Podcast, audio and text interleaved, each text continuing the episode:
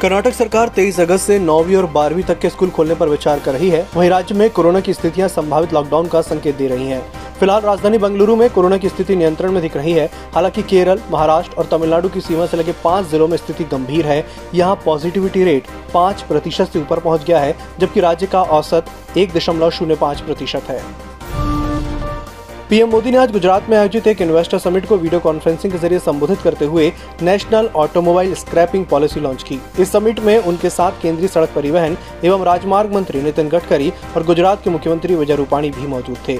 Automobile scrapping policy को launch करते हुए प्रधानमंत्री ने कहा कि देश में अनफिट हो चुके वाहनों को सड़क से हटाने में ये नीति वैज्ञानिक तरीके से कार्य करेगी।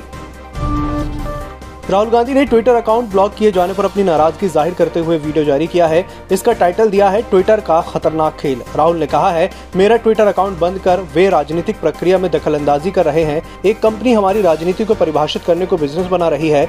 एक राजनीतिज्ञ के तौर पर मैं इसे पसंद नहीं करता। देश में कोरोना के केस में उतार चढ़ाव जारी है। गुरुवार को चालीस हज़ार छह नए मरीज़ मिले। इकतालीस हज़ार सात सौ सात ने संक्रमण को मात दी और पाँच सौ तिरासी ने जान गंवा दी। बीते सात दिन में दूसरी बार चालीस हज़ार से ज़्यादा केस आए हैं। इसके साथ ही एक्टिव केस में दो हज़ार दो सौ सैंतीस की गिरावट दर्ज हुई है। आतंकवादियों ने कश्मीर में एक बार फिर भाजपा नेताओं को निशाना बनाया। राजौरी में गुरुवार रात आतंकवादियों ने बीजेपी के मंडल अध्यक्ष जसबीर सिंह के घर ग्रेनेड अटैक किया। जसबीर के घर तीन ग्रेनेड फेंके गए थे। इस हमले में उनके महज दो साल के भतीजे वीर सिंह की जान चली गई। केंद्रीय खेल मंत्री अनुराग ठाकुर ने शुक्रवार को फिट इंडिया फ्रीडम रन 2.0 कार्यक्रम को हरी झंडी दिखाई। इसका आयोजन आज़ादी का अमृत महोत्सव के तहत किया जा रहा है। आज देश के अलग अलग ऐतिहासिक स्थलों पर 75 फ़िज़िकल इवेंट्स आयोजित किए गए हैं।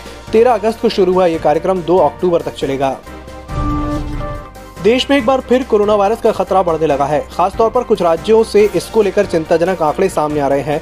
सबसे ज़्यादा खतरा केरल राज्य में बढ़ा है। यही नहीं, केरल के सिर्फ़ एक ज़िले से 5000 कोरोना केस सामने आने से चिंता बढ़ गई है। चिंता इसलिए बढ़ी है क्योंकि ये सभी कोरोना वैक्सीन की दोनों डोज ले चुके हैं।